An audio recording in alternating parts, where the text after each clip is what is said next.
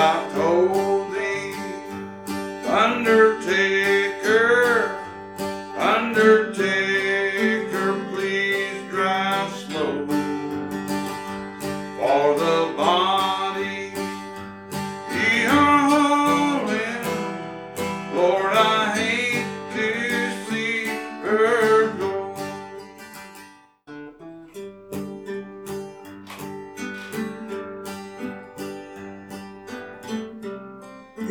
Marsh, and you're listening to Death at Sec.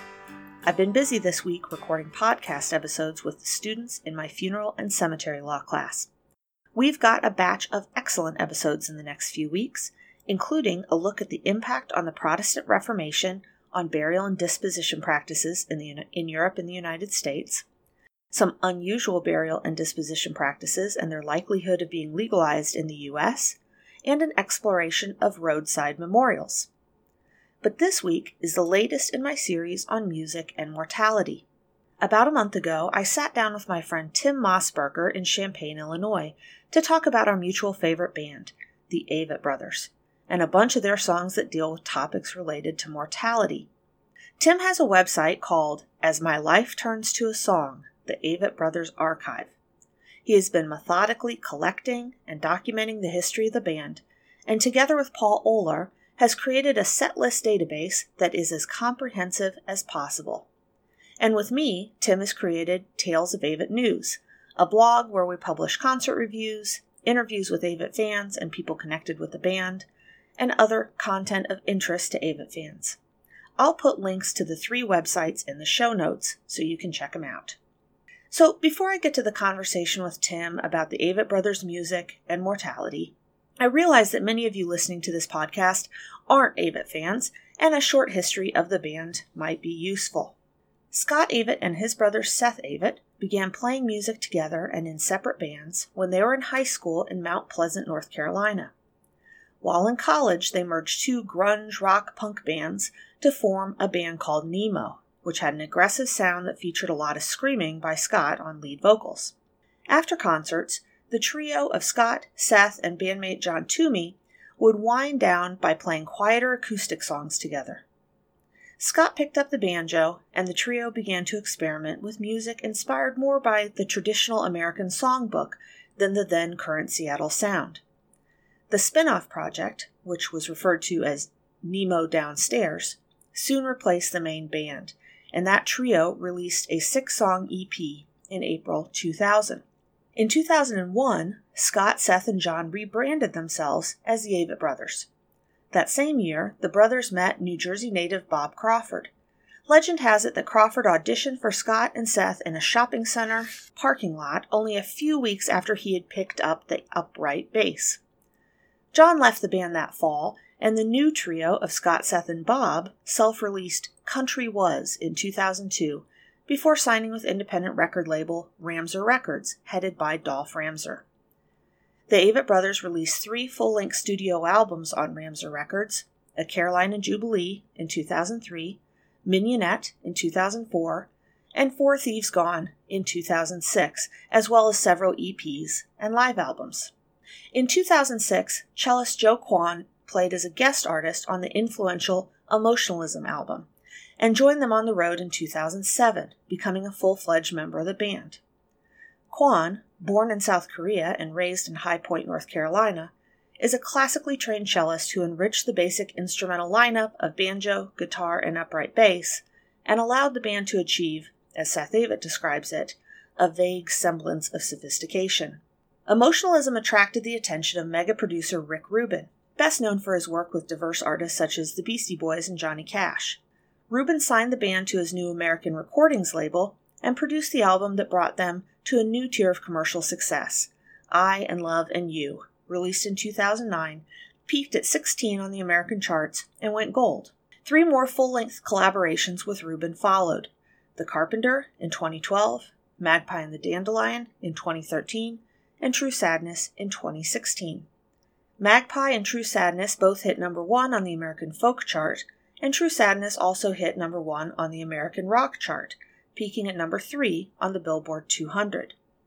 The Avett Brothers have essentially been touring constantly since 2002. But unlike other perpetually touring bands like Phish and the Grateful Dead, the Avett Brothers are not a jam band. They are, however, like those bands, best appreciated live and play a completely different set list every night. Tim Mossberger tracks more than 400 original songs and covers that the band has played live over the past 16 years. In 2017 alone, the Avett Brothers played 172 unique songs at 75 shows. If Scott and Seth Avett sound more like ministers than typical rock stars, it may be because they're heavily influenced by the legacy of their paternal grandfather, Clegg Avett, a Methodist minister. Although Clegg died the year that Scott was born, Seth relates that 92 year old women will stop him on the streets of Mount Pleasant and Concord to tell him how much he looks like his grandfather and how much his grandfather meant to them. Clearly, the brothers are seeking to have the same kind of impact on a wider audience. Seth explains that we want to write songs about things that matter. One of those things that matter, of course, is death. And Scott and Seth have a lot to say about death, and more importantly, as my discussion with Tim Mossberger reveals, about life. Tim,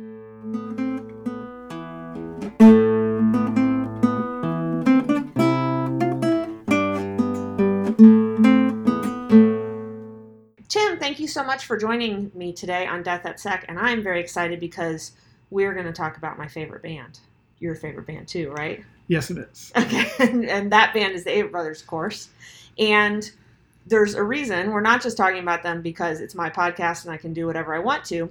But as I wrote in a piece a year or so ago, I think the Avett Brothers are, I called them the unofficial house band of the death positive movement because I think that they talk about death an awful lot in, in a lot of really meaningful ways, not just sort of as a throwaway. And so uh, Tim, who's the unofficial Avett archivist, was kind enough to go back through all his notes and look at song lyrics and really think about all the ways that the band has talked about and thought about death so that we could sort of go through it all. Yeah? Yes, I did. And so they have a couple of different sort of periods, right? Yes. So we're to, like, I mean, if we want to just kind of break it up, like the early years and then maybe the Ramseur years and then the major label Yeah. years or something. And those don't, I mean, those are just kind of rough uh, periods of time. But we're we were thinking about talking about some of their songs and their discussions of death, sort of chronologically, to show as they're sort of maturing their perspectives and as their music is maturing, right? Yes. So you want so in those real early days, they had a couple of songs that Yeah. were relevant, right? Yes, in the early days, this is before they became the Avett Brothers, when they were in rock bands. When Seth Seth was in his own band Margot, and Scott was in a band called Nemo, and then they kind of combined those two bands into one, become Nemo. They kind of had some songs. Uh, there's a song called "Brother Wayne Is in Heaven Now," written by Seth and his friend uh, Kenny Graham, which is about a friend who passed away on in a car crash January 1st, 1998.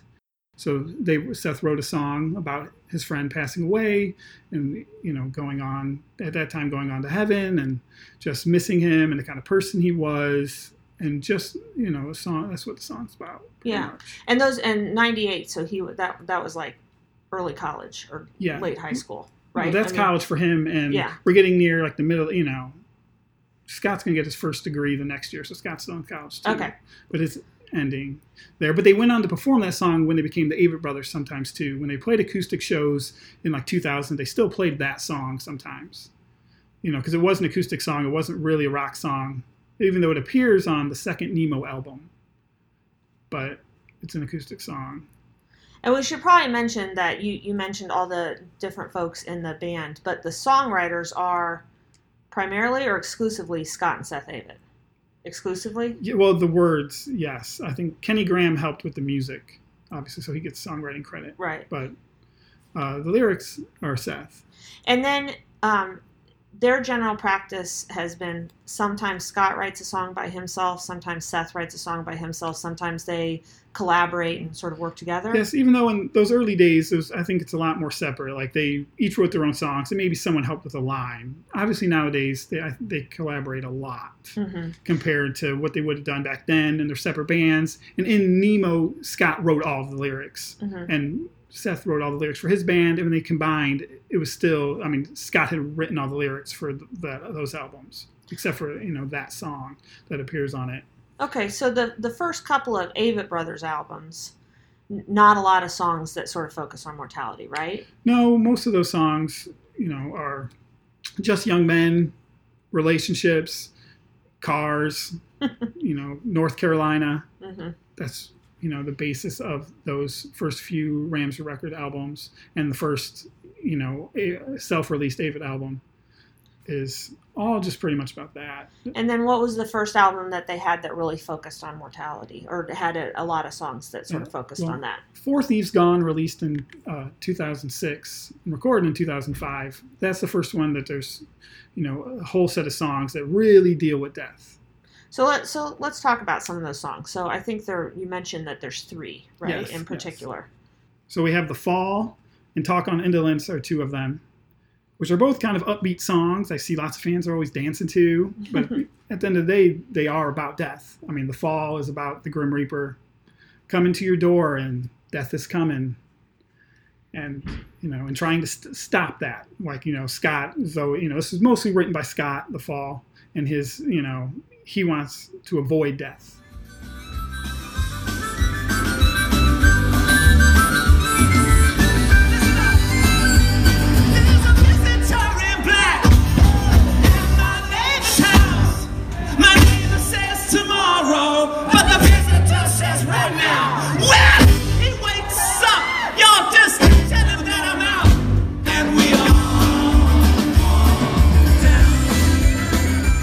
Some of the lyrics that jump out from The Fall? there's a visitor in black at my neighbor's house, which is the Grim Reaper. You know, my, my neighbor says tomorrow, the visitor says now. Yeah, that's pretty dark. Kind of, and yeah. and people are all shouting those Yeah. lyrics, right? And Yeah. then and then the refrain is and we all fall Fall and we all fall Fall down. down, and we all fall down, which kind of always reminds me of Ring Around the Rosie, right? Which Yes, is about plague victims. So Yes, yeah. if we Huh. yeah, we should ask Scott. Was the Yes. fall inspired by Ring Around the Yes, Rosie? that's a good question. and I actually never thought of that. That's a good one. Uh, yeah, and you know that we're all going to face. We're all death is coming for us all, and which is kind of a big theme of Scott, especially early on. His early songs of you know the Nemo song "24" is "I'm scared to death," you know, because life is coming. You know, death is coming. Yeah. It's kind of his big thing, and that's this is one of them. And then the same thing with "Talk on Indolence" is, would be the other song from Four Thieves Gone that deals with death. Well, and that's got Grim Reaper imagery in it too, Yes, right? Yes. Because that too is, you know, about, you know, living your life, living your life to the fullest, because death could come and is coming. So live. So here's a recording of Talk on Indolence from 2005. This is a new song going on our new record, uh, and it's something like a talk on indolence. This is a song dealing with mortality, being aware of it and whatnot. Good God, here we go.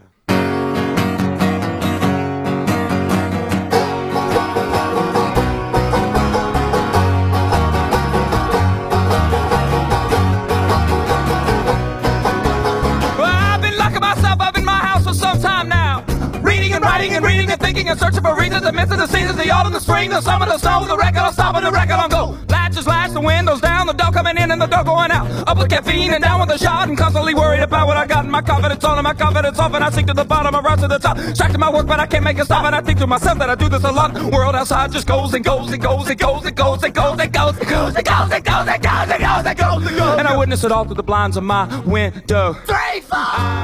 Because, you know, the refrain, things he says in that, especially near the end of the song, that people shout along, along to is, you know, because we had to. And, Yeah. you know, you have to do things. You have to live your life. You know, you have to sometimes take chances. because we had to. Because I love you. Because the damned alcohol. Because whatever at all.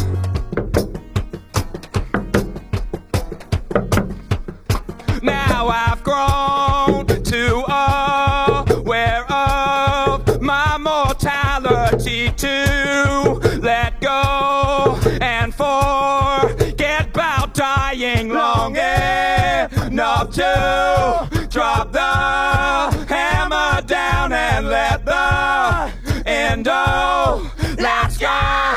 Fly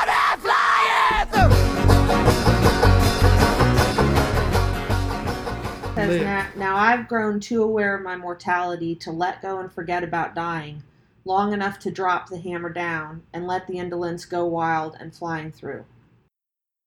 Yeah. Of course, the way he says it, people don't really pay attention yes. to those words, right? Because he, he sort of breaks them up Yes, and it's such staccato. a yeah, and it's such an upbeat song, and you know the band has fun performing it. yeah, You know, so and the crowd jumps, sings along, and then but at the end of the day, it is about mortality, and yeah. we're all gonna die, and we all have this. Well, life. but it's not. But it's not.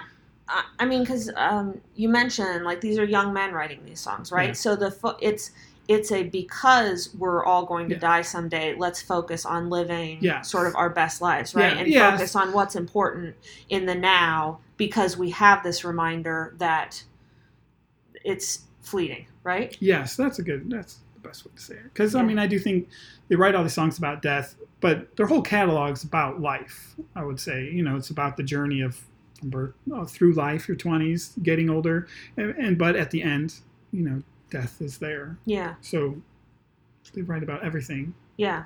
In the in the film, the documentary "May It Last," which is about the band, and I'll put a um, a link to information about it in the show notes for the episode. Bob says that the band has been accused of being fatalist, right? Yeah. Which um, I've never understood that because they're because as much as they talk about death, I think you're exactly right that their whole catalog is about life, and they are in fact like the most positive overall the most positive lyrics and group that I could sort of imagine. Yeah. It's just not false positivity, Yeah. right? It's like it's like world weary positivity. Like not Yeah. world weary, but like world aware. But I think the people who made, I think that comment comes from kind of like, which our album I'm sure we'll talk about later, The Carpenter and Live and Die. I think, Yeah. Because the Live and Die were the same.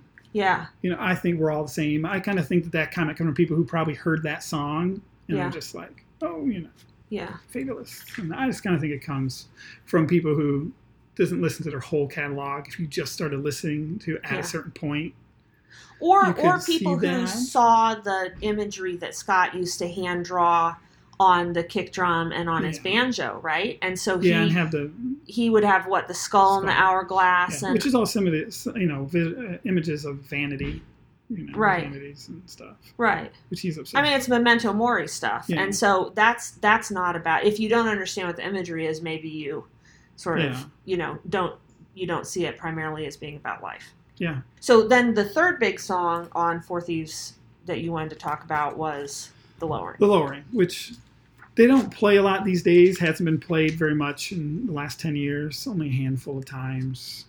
But I mean, it's a song. Obviously, they have said it's a true song. They don't talk about the song an awful lot, you know. And what's the subject But matter so- of the is someone committing suicide and kind of the regret that obviously you could have done something, could have done more. You could have listened. They both sing verses on that song, don't they? Yes. And and they're both sort of if I had known, yeah. right? Yeah. Sort of if I had known, um, I would have done this or that Yes. differently. If I had known your heart was down that lonely day in Greenville town, then I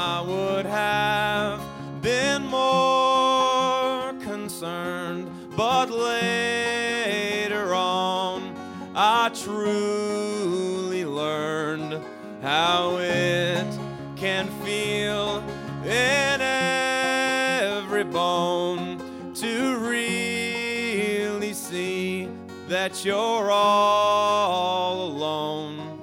But I'll kiss your head when death finds your bed and you are gone.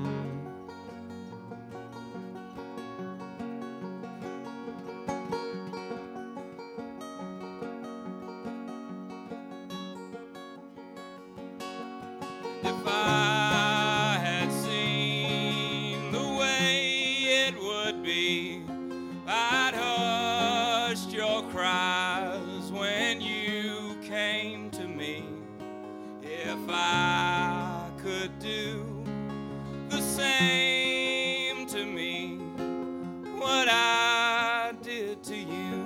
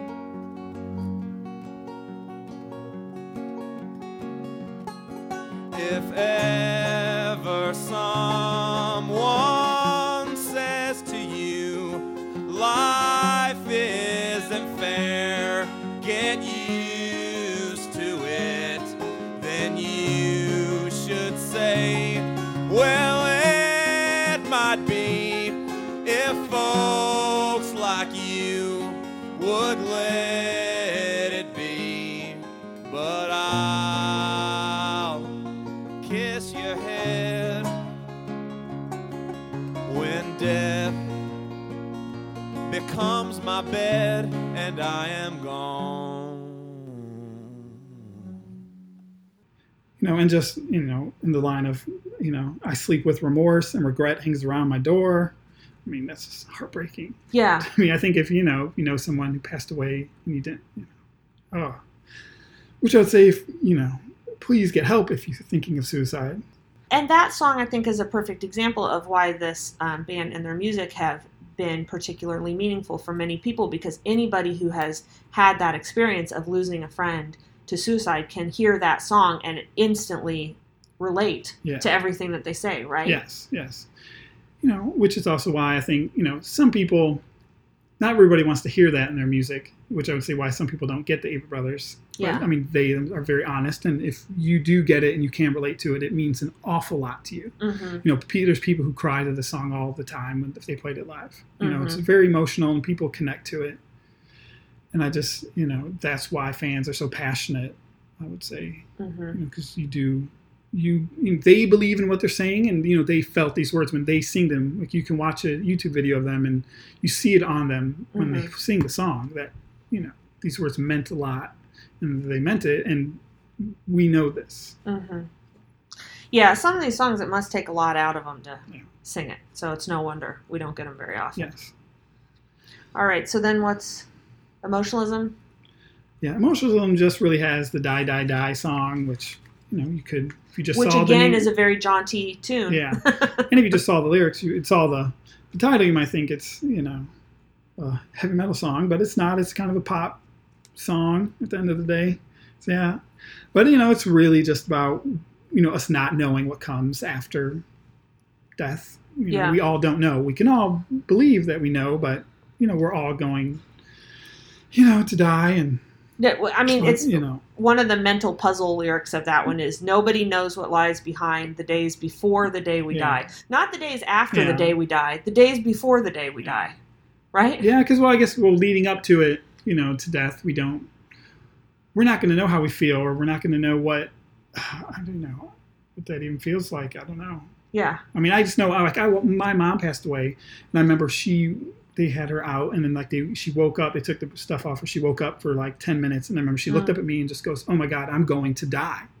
Was, was Oh said to me, and I would, you know, so when I hear think of that, I think Yeah. of that moment of like what she knew she was dying pro- in very soon, Yeah. and what did it feel like? How I don't even know how what what you think. Yeah. you can't Yeah. possibly know.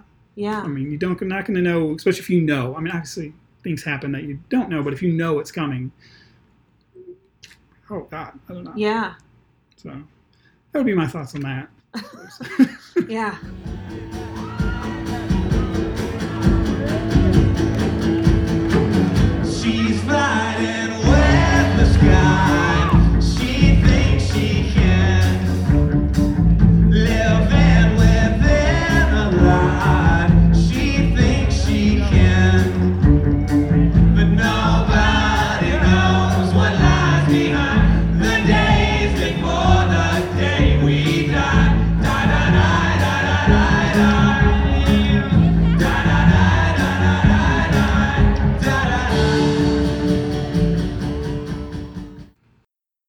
About another youngster since it's not on an album, but Oh. doesn't it fit in this Yes, period? it does. Yeah, yeah. This would be well. Or this would be uh, after this when they start Okay. to record "I and Love and You."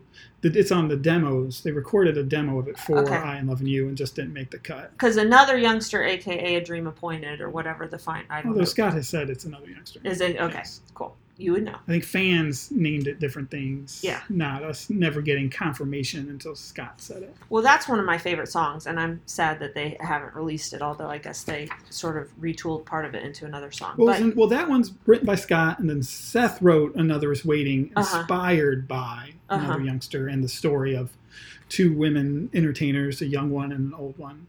It's kind of the another youngster song. But the one of the lines that really jumps out to me from another youngster is Scott singing "Am I obsessed with dying?" I was lost out there somewhere on the road. This old man said he had no place he had to go. He told me his time on earth, see, it was limited, you know. He had no need to hurry. I thought of your voice and what lay ahead of me. And if I had it all again, what would I do? Oh, is my life more than half of it through? Am I obsessed with dying? And my answer, and I like literally say out loud whenever I'm listening to that song, yes, Scott. yes, I'm pretty sure you are. Well- and that's okay. he has said that before in interviews that you know he's kind of obsessed with death. and Well, yeah, you have that- And, yeah, What's what's that one quote you? Scott says every time we put a record out, we go, let's not make this one so brooding. Let's stay away from death on this one. But we can't, really can't. They just can't do it. they just still keep writing about death, and I just think that it's part of everything. You know, it's, so. Yeah. But you know, if you're imagine- writing about if you're writing about life, you have Yeah. to yeah. So Well, and also and also I should say that they were um, influenced by a whole lot of different kinds of music, right? And so Yes. you, you mentioned like Nemo and Margot were more harder rock, and they of course listened to Nirvana and you know Shannon Hoon and you know a, a lot of um, like growing up in the '90s, they were listening to a lot of alternative and rock. even but then they're also um, especially sort of later on influenced by more traditional uh, music that you would hear in north carolina and doc watson. Yeah. and a lot of those songs are very death heavy. Yeah. Right? Yeah, i mean mortality is a huge theme in sort of bluegrass and appalachian music and the, the old ballads and all that. So it's not really surprising. I mean scott has a um, there's a youtube video of him singing am i born to die right? Yes, which is which an old is an old goes back to England. yeah i mean and, but that whole tradition of those sorts of ballads i mean death is overhanging. And so in that way the whole way that they talk about mortality is very in line with that songwriting tradition i feel like Yeah, Right? I agree with that.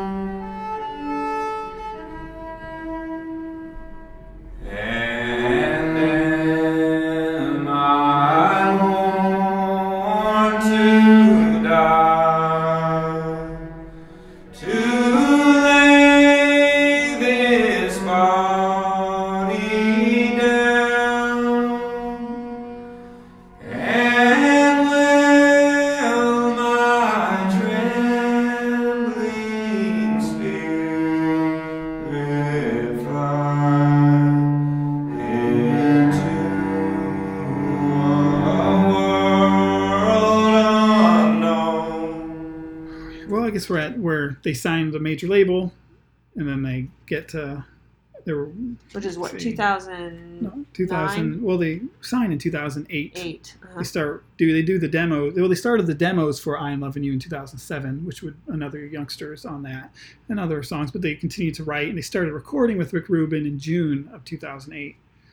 And obviously, "I and Love and You" would come out in 2009, which there's not a whole lot of songs about death there. Most of it to me is about growing older, you know, and just kind of becoming, you know, coming from your 20s into your 30s, going heading towards your 40s. Most of those songs are mostly about that. I would say, you know, things like Tin Man is about growing older. Which if your fans would be know. I got an interesting note about that is that Scott wrote that while driving from New York to Philadelphia in between there and just sang it into a handheld while driving. Scott So, wrote Tin yeah. Man? Oh yeah. oh So that's how he did that. And then they used to just mess around as a joke on on during sound check for the song. It's a joke. That and Late in Life is a joke. Like they just were messing around and they became songs. I like late in life Yeah. i don't like it to be a joke Well, no, I think it just started as it just like the playing it was just kind of oh I got this lyric and then Uh-huh. like oh we like this let's form a, let's finish the whole song I kind see. of thing. i see Kind of just like the premise of it, probably a few lines was like oh this is funny this is a joke and the sound check messing around. yeah gotcha kind of like that. But Okay. we get to the Carpenter, which is obviously you know lots of fans are on more fans on this, the biggest they've ever been. Carpenter, and the big theme of the Carpenter, you know, is kind of death in a way. You know, I mean, it's about a lot of things, but death is a big part of Carpenter. I would say. Well, Tim, I know you know that the Carpenter is my favorite Yes. album. So it's really not a surprise that that's the predominant theme. So let's talk about some of the, a couple of the songs on there.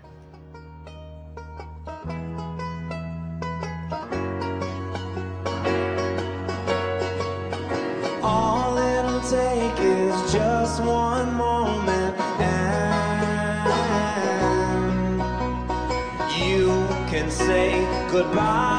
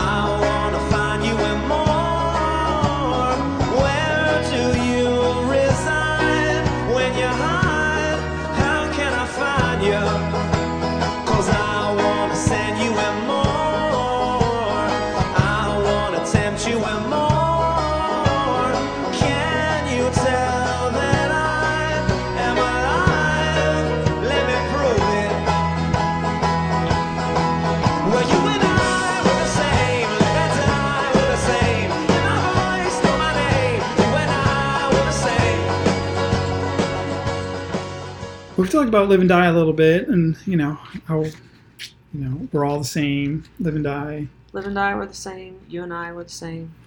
You know that song is you know was their first single. You know everybody loves that one. You know dance around to it. But then you get into there's some heavier song. There's the album closer, Life, which is you know we're not, which has the line we're not of this world for long.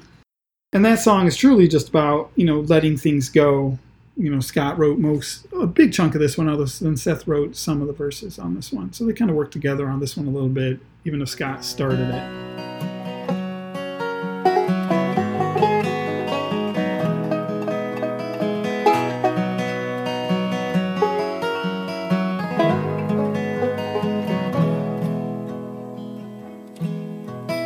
One comes of it, love it, love it, let go of it. Love comes from it, we're not of this world for long. Faith and promise keep me honest when starvation upon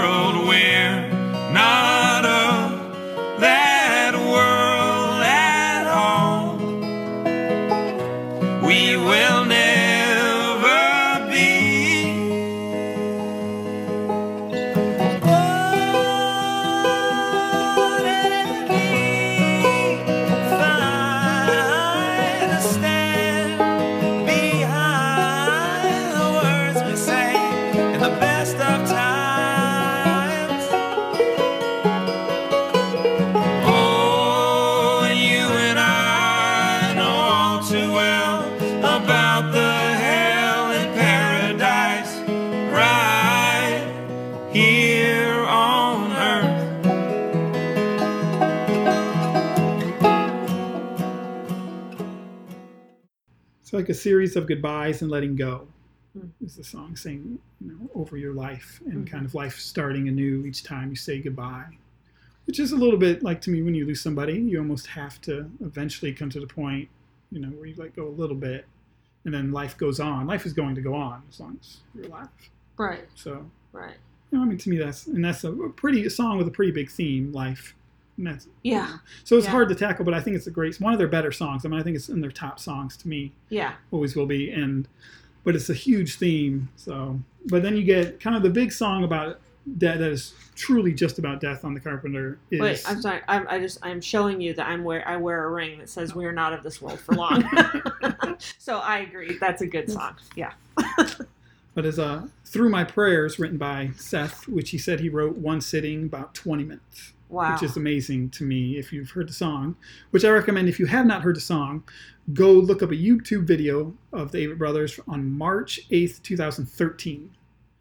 That is worth watching, and you can see just the heartbreak on Seth's face. The song. I mean, it's a beautiful version of the song. The harmonies are amazing. It's a wonderful version.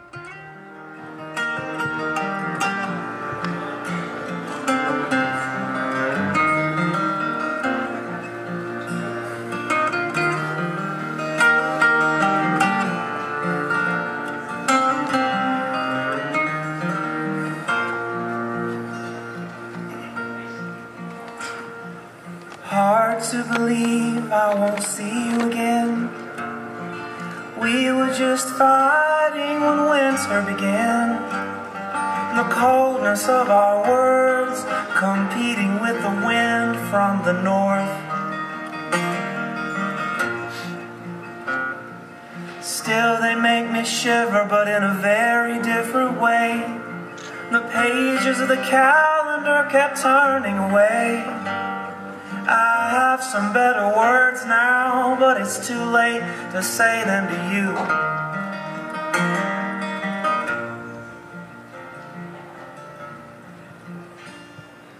The dream of all dreams and my hope of all hopes is only to tell you and make sure you know how much I love you and how much I always did.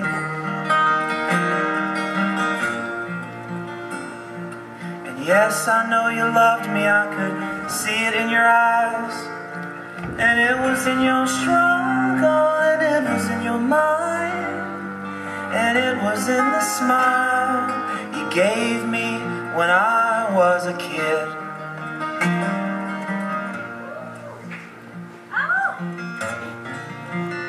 Feels like no one understands. And Now my only chance to talk to you is through my prayers. I only wanted to tell you I cared.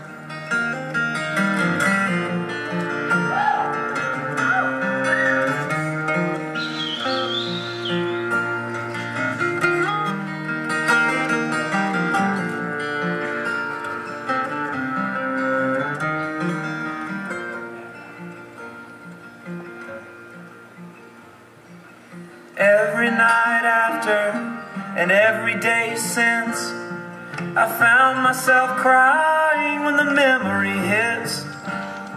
Sometimes it knocks me down, sometimes I can just put it away.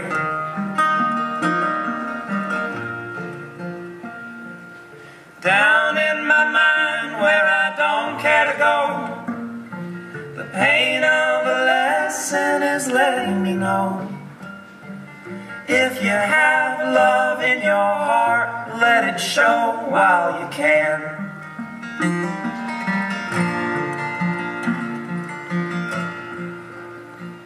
Yes, now I understand. But now my only chance to talk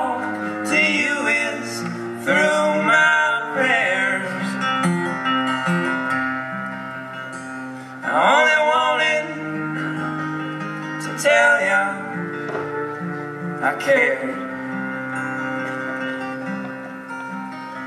I only wanted to tell you I cared.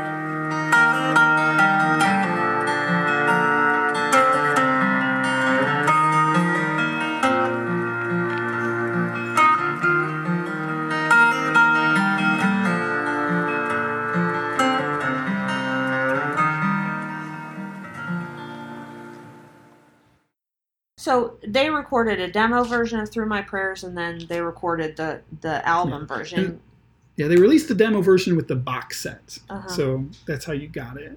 The box set of The Carpenter came with demos, and one of the demos is Through My Prayers, which Seth recorded himself. It's just Seth on the song on the demo. The album, you know, they both play on it, both sing on it, and there's even an oboe and a clarinet on the album version. And Oh, wow. Joe is beautiful cello is on that song. To Uh-huh. me, really makes that song too on the album. and then usually when they perform this song now, it's just Scott and Seth, right? Yeah. Although there has been times where Joe's been Yeah. out there and come out, you know, at the end. Yeah, at the end, Yeah. right? Yes. Yeah. And it's a song too that they actually don't play a lot. It's only about four, 50 times they've played the song, so it's Wow. not a lot.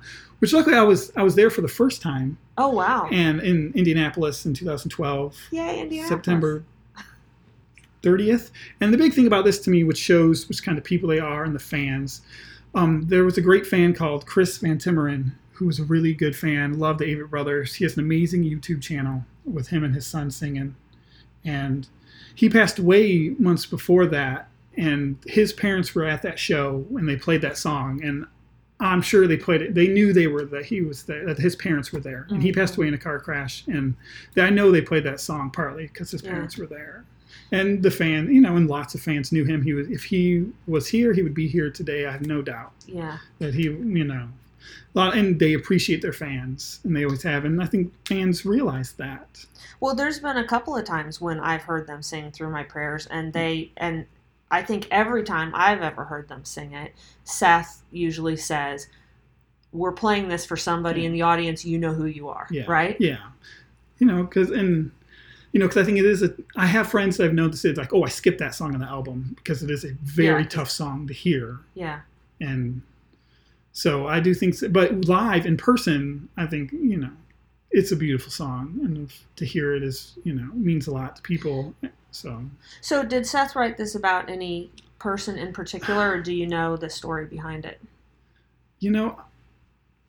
It is never really said, although people kind of assume that it has obviously someone very close to him. hmm I would just say that. I, you know, Yeah. there was someone very close to him that you know he knew for a long time Yeah. and and or you know as far as i know i can't even say it's just about one person maybe. I Yeah. don't, you know maybe So he hasn't really told the story of who of who it's about, or even if it is about somebody, right? it is no it is about somebody. They have said i think he has said that it is about someone you know that he was very close to. And hmm you know most people assume a family member and stuff like that. You know i, don't- I, I just don't think that's the big until he says it it's not the biggest thing i mean because Sure. it's just truly about emo- losing somebody and the thoughts you have after that Yeah. you sit down and think of the things you could have told that person the things you wish you could have said and you think which you know he's obviously thinking about near the end that there was you know a fight a problem you know Yeah. something they disagreed on and the regret of that but that isn't the whole picture because obviously you had this whole life with this person and this whole time Right. and there were great times isn't the only thing but you you know we when we're going through grief obviously we hang on to some very bad things i think Yeah. that we have to get out and let go. And you know that's kind of what this is is that he wants the chance to tell them one more thing to tell them what he, what he wanted to say. Yeah. but he also realizes part of saying that is through, the only way he can say it is through his prayers. Hmm and so in a way he knows that they already know it. He knows that the person knows he loved them. Mm-hmm. he just wanted another chance to say it What do you think about? Do you think that there's um, you can see a change in their songwriting from the lowering to through my prayers in terms of how Mhm. they were, or you know, or just them maturing as people in terms of those two songs are both about confronting the death of a person, and there's and they're both filled with regret, Yeah. right? yeah um i mean obviously yeah they're very similar but i do think yeah more mature and through my prayers and i just think there's a little more hope i think in through my prayers than the lowering in a sense because you know through my prayers is yes it's very sad and he, he goes through the stages i think of being grief sad. And but like and then just there's just a little bit of hope. And you know and to tell the ones was it? You know what's the line? I only wanted to tell you i care Yeah. things like that. I just think there's a little more hope as they got older you know Well, and also the you know the what's the line about? Is it my dreams are filled with remorse? Yeah. And the lowering, Yes. my thoughts are filled with remorse. With Something, Yeah, something's yeah. filled with remorse. I'm filled with remorse. Yeah. Yeah, it, and and the the lowering seems like it's so backwards looking about this is how I feel about this person who died, right? And these are all the things I wish I could have changed. Through my prayer seems like it's forward looking. It's it's I regret that I didn't have a chance to have these conversations with you when I could have. I'm not going to make my that mistake again. Yeah, Right? It's yes, it's yes now I understand. I mean the song ends with yes now I understand. I get it. I'm not going to do that again. I'm going to treat the people that I love differently because I recognize the fragility of life. It, it seems like you can, uh, well, we'll talk about no hard feelings, but I mean, he's on his way to no hard feelings. Yeah, I would say yes. Yeah. Not that I think about this or anything. well, once in future Carpenter is another strong Grim Reaper analogy in there, yeah. or, or meta, I shouldn't say. Another Scott. Oh, oh, Scott. That's all Scott. All the Grim Reaper metaphors are Scott. Wait here, let me. Because the, the thing on this one, well, this is the, the chorus. He wrote the song, and then Uh-huh. like months later, he couldn't ever think of a chorus, and he was sleeping in the middle of the night, and it came to him like kind of in a dream. Ran downstairs on the piano, finished it out, and Huh. it became a song. But you know, this is you know. When the some- black cloak drags upon the ground, I'll be ready to surrender and remember we're all in this together. If I live the life I'm given, I won't be scared to die.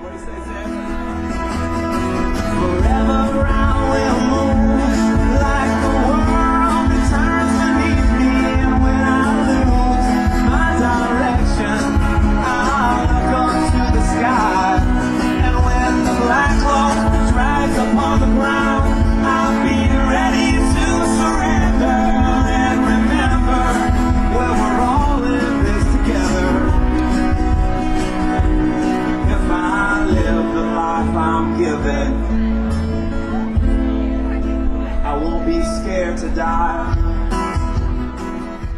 So we get to another song from the Carpenter, the Once and Future Carpenter, which kind of you know helped inspire the name of the album a little bit, but also a song from their next album, Magpie and the Dandelion, which all the songs from that, except for the live version of Souls Like the Wheels, were all recorded when they recorded the Carpenter. So they're all the same chunk of songs, same Mhm. time, Mhm. written, recorded, same time. So, but uh, there's a song called Morning Song on Magpie. So And who who wrote Morning Song? uh, Morning Scott again uh, is mostly Scott, I believe. I think they both wrote this one, but this one has a lot to do with their aunt who passed away.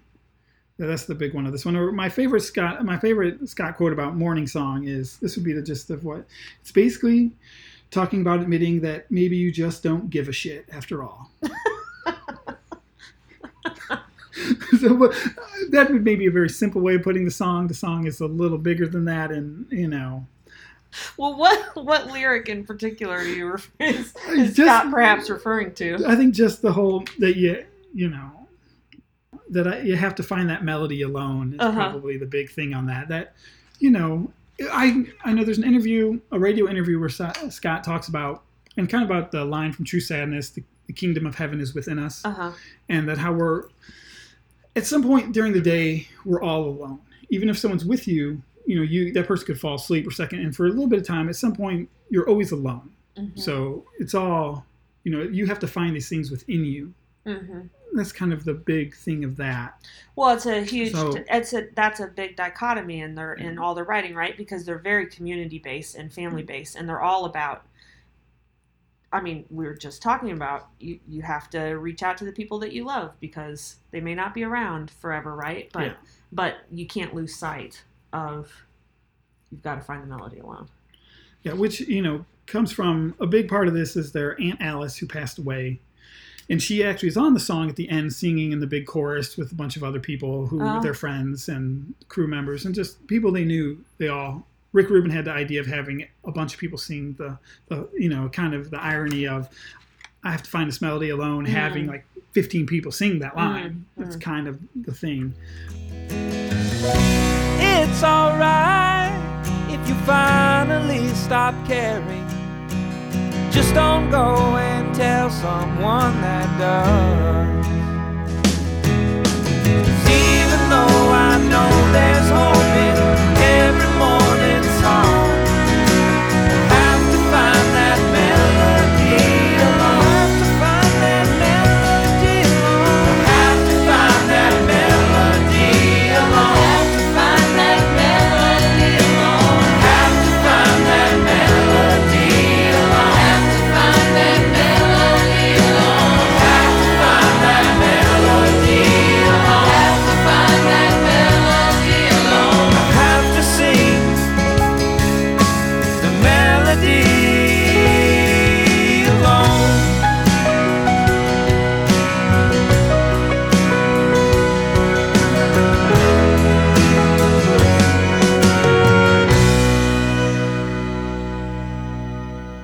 Um, she was a big part of them, a big part of their life. She they lived in Northern California.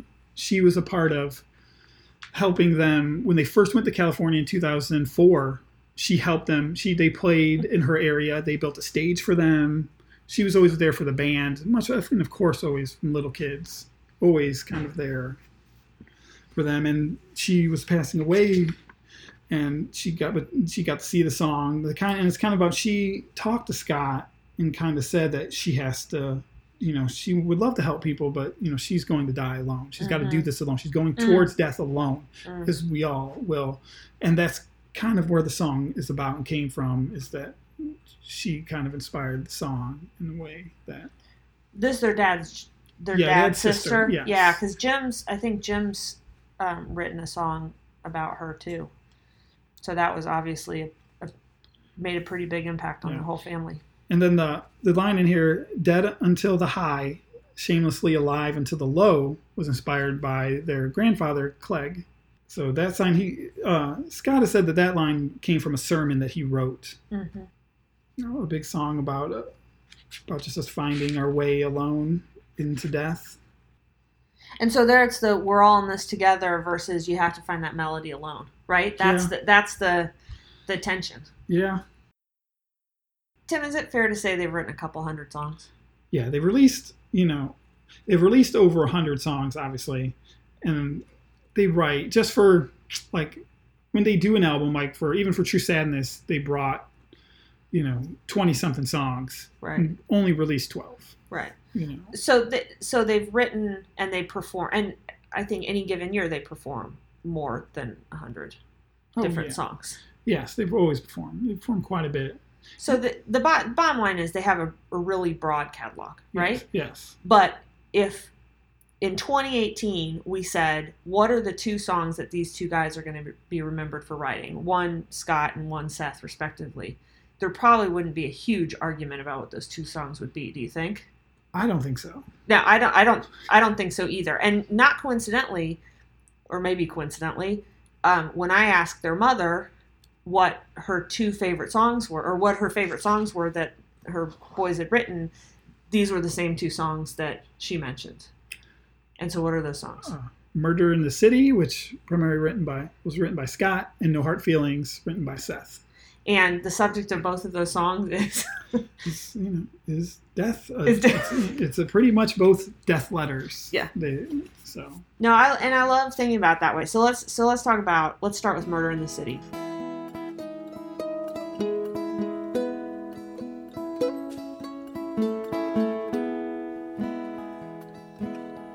If I get murdered in the city, don't go revenging in my name.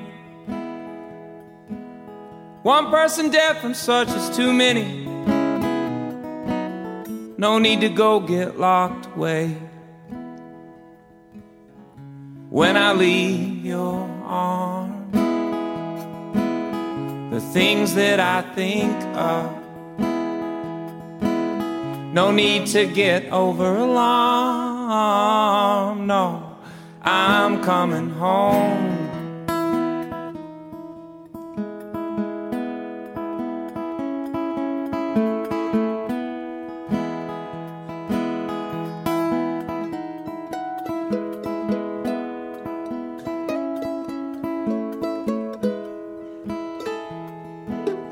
I wonder which brother is better. Which one our parents love the most? I sure did get in lots of trouble, that's true. They seem to let the other go. A tear fell from my father's eyes. I wondered what my dad would say.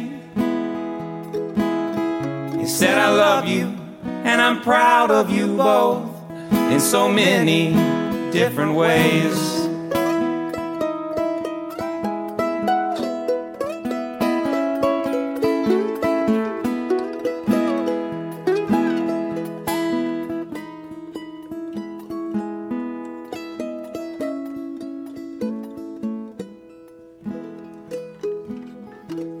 Murdered in the city, go read the letter in my desk. Don't worry with all my belongings, no, no. But pay attention to the list. Make sure my boys know I love them. Make sure my girls know the same. Always remember there is nothing worth sharing like the love that lets us share our name. Always remember there is nothing worth sharing like the love that let us share our name.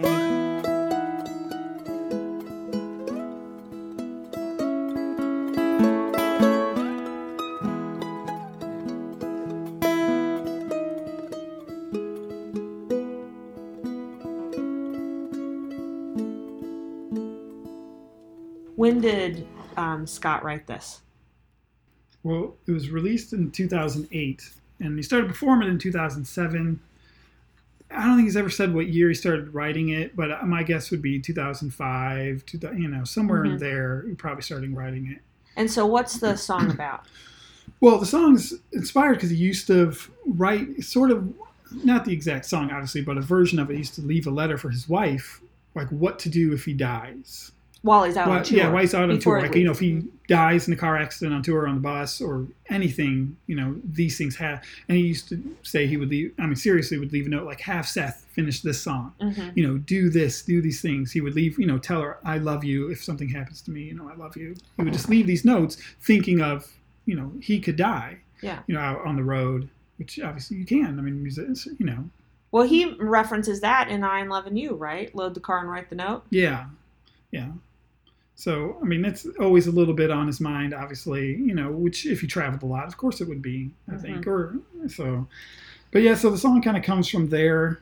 kind of just he used to leave these notes about it. So he wrote, you know, this song about if he gets murdered in the city, you know, what. And he also used to have a thing with cities. He used to, you know, was obsessed with New York City and just kind of bigger places. Is the city New York City? You know, I don't. I Has don't he know. ever I don't think that? He's ever said that, but for someone who he's, you know, he's talked about, like if he lived in a bigger city, it would just there would be so much to do, and he would want to do all of these things. Yeah. So, and he used to talk about New York City quite a bit and how he was originally scared of it. They were as a mm-hmm. band, and then you know loved it. You know, And wanted to be accepted there. my thing. I mean, I would guess I would put is New York City as the city, but what Scott thinks, you know, mm-hmm. he wrote the song. So if I get murdered in the city, don't go revenging in my name, which is interesting. Um, one person dead from such is plenty, although sometimes he sings too many, Yeah. right? Uh, no need to go get locked away. When I leave your arms, the things that I think of, no need to get over alarmed. I'm coming home. So, like, I'm thinking about death. I'm obsessed with death the whole time I'm gone. But don't you worry about Yeah. it. I'm gonna, I'm gonna, you know, I'm gonna warn you about it. Yeah. Don't worry, I'm coming home. Right. So, which you know, I get that. That's you know, is which I guess in his mind, how he you know leaving and going out on the road, you just have to deal with it. You know, you got to prepare, but also like, it'll be fine. I'm coming home. Yeah. But then the middle two verses, which I think are what jumped out at me probably the first time I ever heard the song, they're a little incongruous because mm. they're not about that. Yeah. Right? No, but I mean, I guess, but you know, I just think they're just about you know thinking of his family. Yeah. You know, been about you know if you were sitting around thinking about you know looking back at your life because you know you're thinking about death, you would think of your family, obviously. So I Yeah. think the next parts are just because he's thinking about family. Yeah. And but then he comes back to it. If I get murdered in the city, go read the letter in my desk. Don't worry with all my belongings, but pay attention to the list.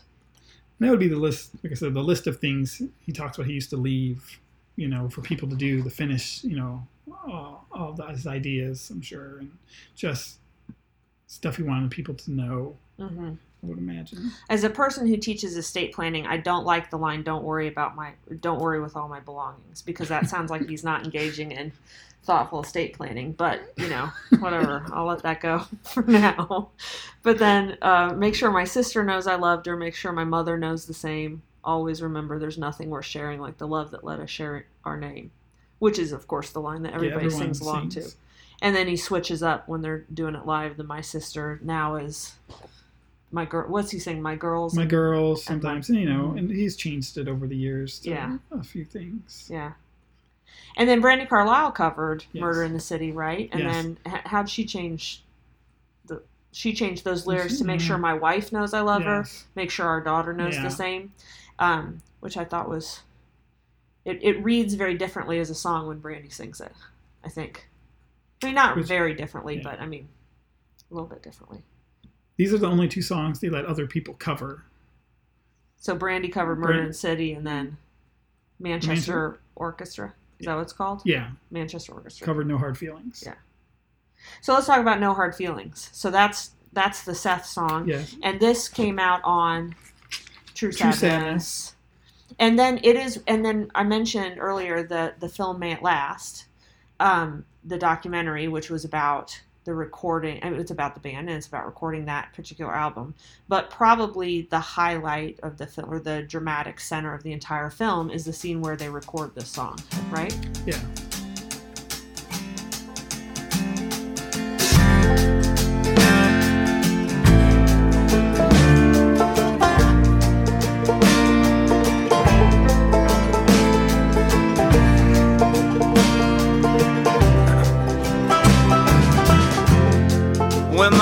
Won't hold me anymore. And it finally lets me free.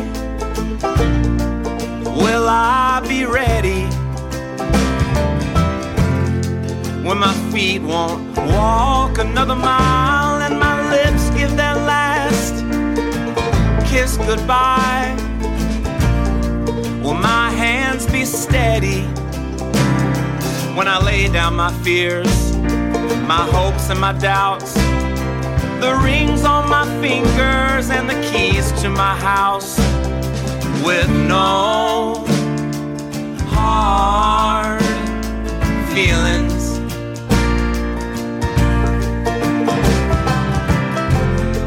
When the sun hangs low in the west and the light in my chest won't be kept held at bay any longer. When the jealousy fades away and it's ash and dust for cash and lust, and it's just hallelujah and love in thought, love in the words, love in the songs they sing in the church and no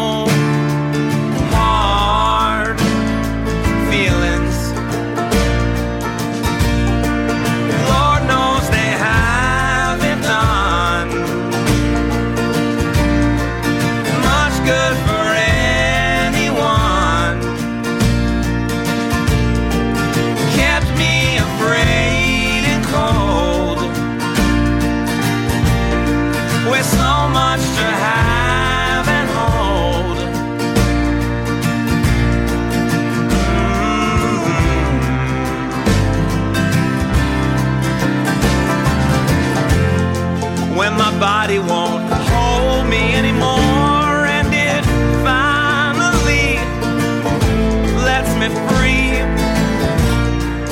where will I go? Will the trade winds take me south through Georgia grain or tropical rain or snow from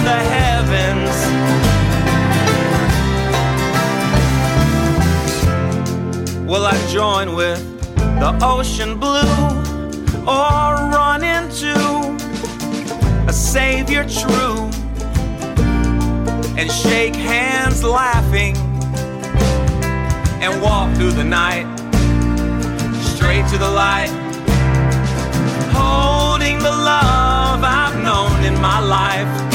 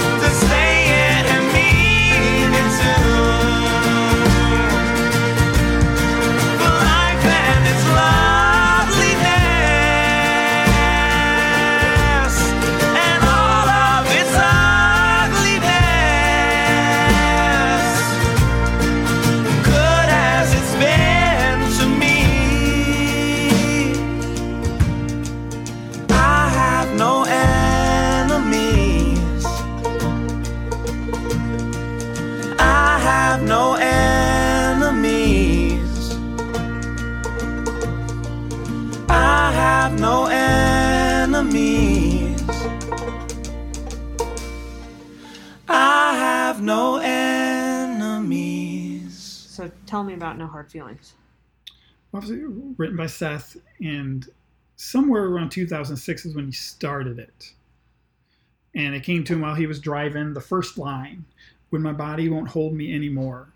And he kind of had that line, kind of sat on it for years, and like would come back to the song, kind of write it, and it would start to form itself. And I think it was such a big, heavy song that you know it took him a year. You know, it took seven, eight years to write and until they recorded there, which you can see in "May It Last" when they recorded that song. But uh, it just, you know, he had to live through a lot of things to write the song. Yeah. So I but I love that line. I mean, when my body won't hold me anymore, right? yeah, I mean, it's a big place to start of a song. I'm sure big- that that's the problem. Like I think if he would have just, well, I have to finish the song today. Yeah, He, he wouldn't have written this song, Yeah. the song that it is. I just don't think you could have. yeah, I think to have that line, you needed time. Like he he had to live through, you know, the you know a divorce, finding love again, loss of friends and family members, other people getting sick, you know, family members having kids getting sick. You know, Bob's daughter. I think all of these things helped write this song. yeah. You know, contributed to all the thoughts of this song. They played it live before they released the album, right? Because I remember listening to the recording of it, and it was Austin City Limits. It, it's the line, um, uh, and it's Ash and Dust for Cash and Lust, and it's just Hallelujah. And Randy Talley, who is recording it, he just said, "Wow!" after that line, and you know, I'm literally tearing up, thinking, thinking of the first time that I heard that, and and hearing Randy's reaction to it, because oh man, that whole that whole part, and and loving the thoughts and loving the words, loving the songs they sing in the church, and no hard feelings, right? Mhm. This is. I mean, this is like the most mature song about confronting mortality. Personally confronting mortality, not the death of another person, not processing grief, Yeah, right? Yeah. The lowering and through my prayers, those are about processing grief. Murder in the City is a great song, but it doesn't come close to this in terms of contemplating your own sort of place, right? I mean, Yeah. there, there's 10 years difference, more than 10 years difference between these two songs and and different songwriters, but that's Yeah. not what it is. It's about it's about maturity, don't you think? Yeah, and I just think, yeah, because this is about a bigger, you know, yeah, it's just all of Seth's life. I think, you know, it took to write the song, a big chunk of it, of Yeah. the things as adults we all deal with, you know, I think is in this song, which is why you can, you know, it is, yeah, about confronting your death, but it's also everyone should be able to relate to the song because it's about life. Even my wife, who's not a big fan, looked at me and said, everyone should hear this song Yeah. because it just you know it's about being a better person about looking at your life and everything every, everybody else's life and everything everything we have everything we take for granted i think just everything you know It's the ultimate sort of perspective, yes right? i would say yes Because at the end of the day, when he talks about letting go of your material possessions, right? Mm-hmm. And walking straight to the light. And he says, I don't know where I'm going to go, right? I don't know what's going to come next and and what is waiting for us after death, but I know this part is closed. This chapter is closed. And so what's the point of hanging on, right? To no hard feelings Yeah. and then ends with the refrain, I have no enemies. Yeah. Repeated, repeated. Repeated. And I think going to Red Rocks, get 10,000 people, and you got those acoustics, and then on the last, I Have No Enemies, they don't play any instruments, and they don't sing, and they just let the crowd sing that line back.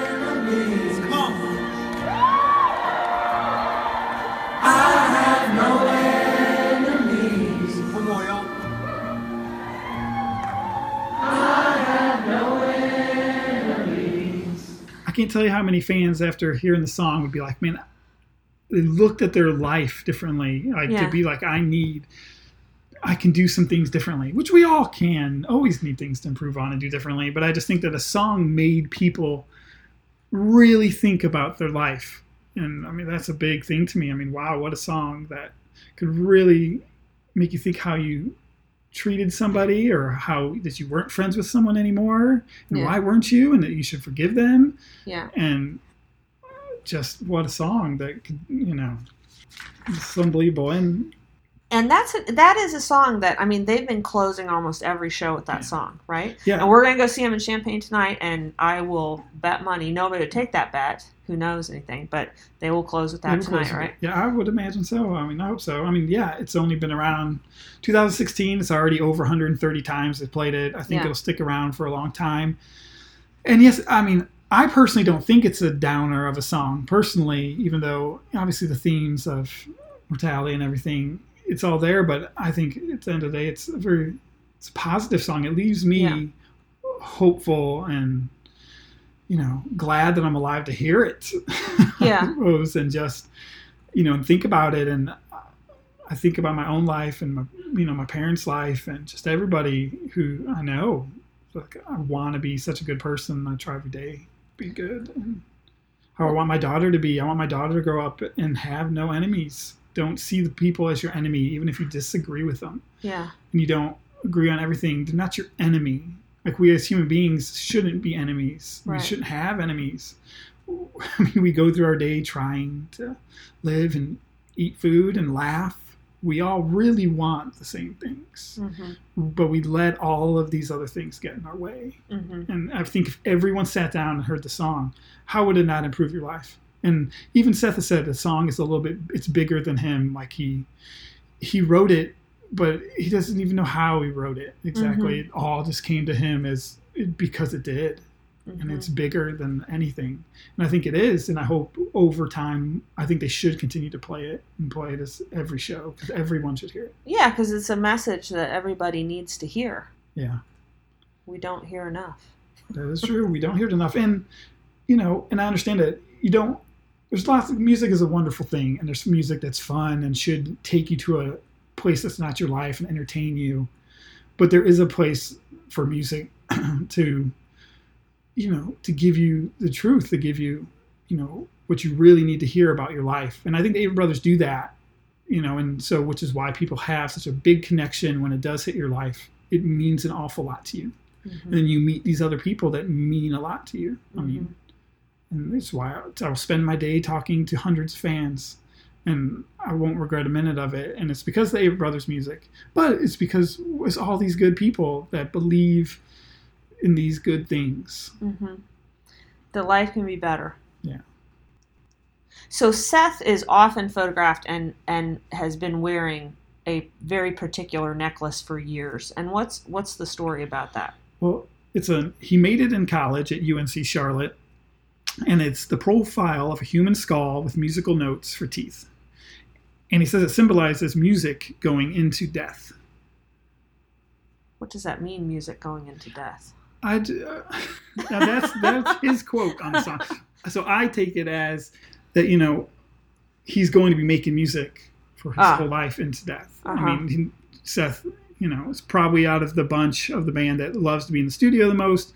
So, you know, if the band was to end, Seth would probably continue to make lots of music. He has a home studio. Seth would, you know, and I think he knew early on. Seth, as Seth has said, you know, that kind of the inspiration beside, behind the True Sadness album cover of the astronaut and everything on there. Seth has only wanted to be two things: an astronaut, and then he changed it to being a musician, and that's it. And I think that necklace he wear he's always worn it through the years for the most part mm-hmm. symbolizes that that he is going to make music till his death. And I think that he will. I think we will get hundreds of songs, you know, thousands. I mean, as many songs as he wants to put out. That's Yeah. for sure. Well, we'll keep listening to him.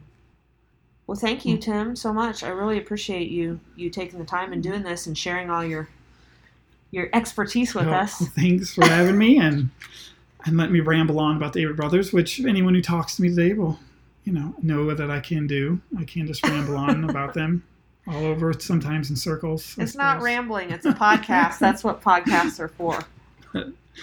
No, I'm happy to be on it. And if anyone ever has any questions about the Avett Brothers, you can always contact me. I'll always help.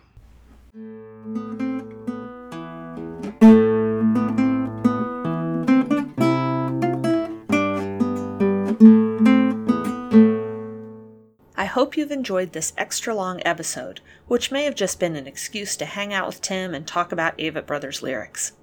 If you're unfamiliar with the band, then we should probably assure you that they've also written a ton of songs that don't mention death at all.